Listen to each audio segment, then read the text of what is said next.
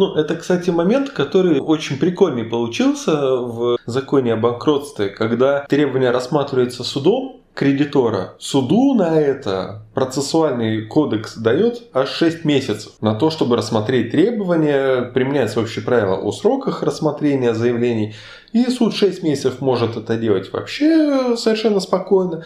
Ну и понятно, что даже если суд выйдет за рамки этого срока, никто судье за это ничего не сделает. А управляющему для рассмотрения такого же количества требований, тех же самых кредиторов, которые рассматривал бы суд, закон дает всего лишь 1 месяц. Ну, видимо, управляющие должны быть в 6 раз более активными, нежели судьи, и в 6 раз быстрее печатать свои решения о рассмотрении требований кредиторов по существу. Хорошо, я профессиональный кредитор. Банк, Федеральная налоговая служба, ну вот кто-то, да, у кого есть в штате юристы, которые уже 83 дела о банкротстве прошли от начала до конца. Я предъявил требования управляющему. Мое требование абсолютно законное, абсолютно обоснованное, правильно, грамотно составленное, и каждый мой довод подтвержден доказательствами, которые абсолютно не могут быть истрактованы двояко. Я могу столкнуться с другой проблемой. Я попадаю к управляющему, который в этой процедуре не является независимым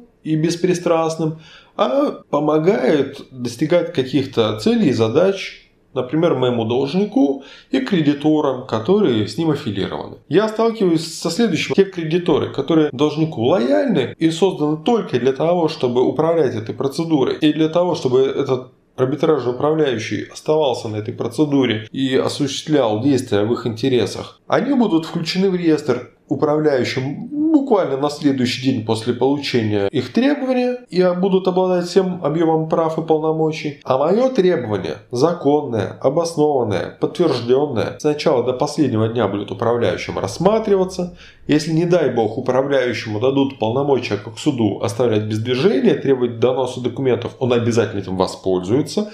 Заставит меня еще 2 месяца прождать, пока якобы устраню какие-то надуманные этим управляющим недостатки. Ну а затем, конечно же, в последний день по почте через Владивосток отправит мне уведомление о том, что мне все равно отказано в признании моих требований обоснованными. Я, конечно, пойду в суд жаловаться на этого управляющего, доказывать законность своих притязаний по отношению к должнику, что я должен участвовать в распределении конкурсной массы, принимать решения на собрании кредиторов о том, как эту конкурсную массу надо продавать. Но пока я дойду до этого результата, я вполне реально могу столкнуться с ситуацией, что лояльные должнику кредиторы, которыми тоже пока я там их буду добиваться, чтобы их из реестра исключили, уже проведут все нужные собрания, примут все нужные решения, а практика на сегодняшний день исходит из того, что решения, принятые собранием кредиторов, даже если впоследствии ряд участников в этом собрании были исключены из реестра,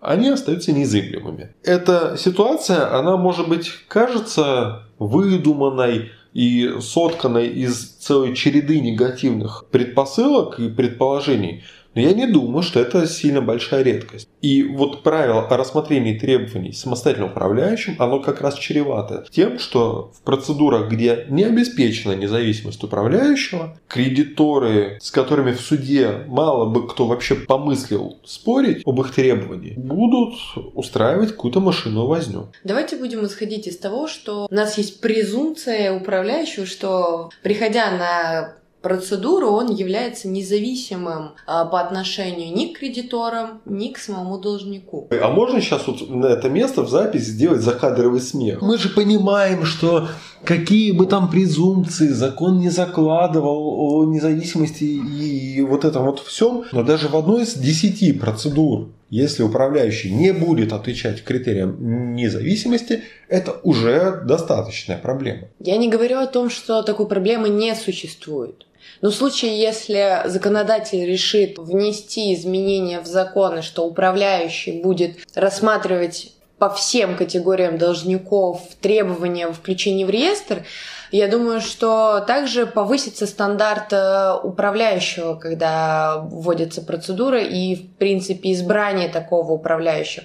В принципе, у нас и сейчас есть право суда при введении процедуры, даже несмотря на то, что там кредитор при подаче своего заявления о признании должника банкротом представляет, там, например, при ведении процедуры банкротства юридического лица свою кандидатуру, у него есть такое право, да, и кандидатуру управляющего, и саморегулируемую организацию, суд по своему внутреннему убеждению, если у него возникают сомнения в кандидатуре такого управляющего, он вправе выбрать, в принципе, любую саморегулируемую организацию и любого управляющего по своему убеждению. Я не спорю, что у нас есть практика лояльных арбитражных управляющих, которые избираются на ту или иную процедуру, неважно по отношению к кредитору, либо по отношению к должнику. Но мне кажется, в случае, если законодатель все-таки решит ввести это правило по всем процедурам банкротства, что управляющий будет рассматривать все требования кредиторов, то и также внесет изменения в порядок избрания такого управляющего на процедуру. Мне кажется, здесь будет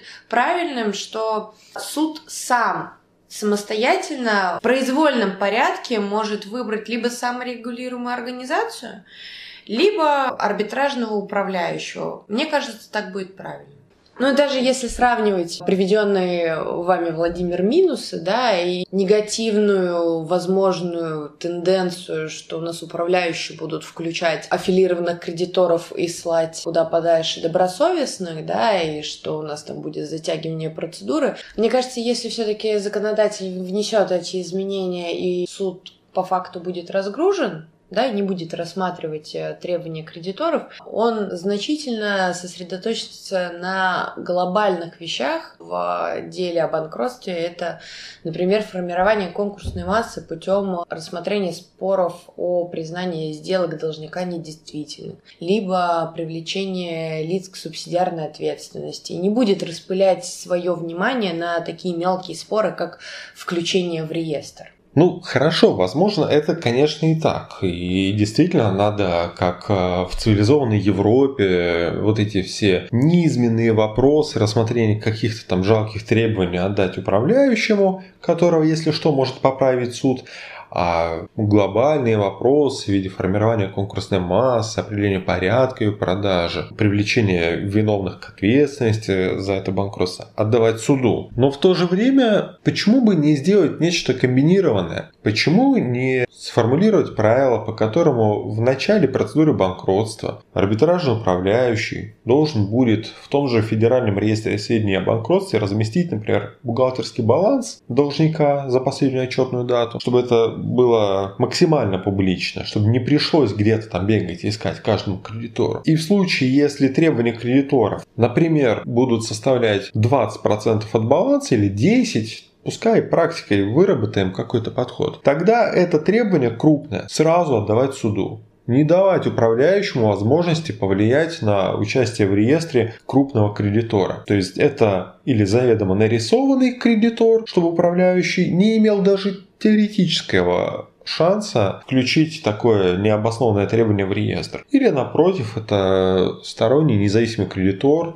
кредитная организация, которая кредитную линию предприятию банкроту открывала, чтобы она не была искусственно управляющим отстранена от участия в реестре. Вот идти по пути обычного упрощения, все отдать управляющему или все заставлять рассматривать суды, мне кажется, не самое элегантное решение нынешней проблемы перегруженности судов в купе с иногда существующей проблемой зависимости управляющего от кого-то из лиц, участвующих в деле о банкротстве.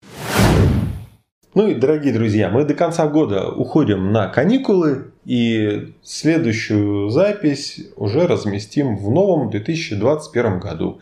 Если, конечно, он настанет, и никакой вирус нас всех не убьет. Всем пока!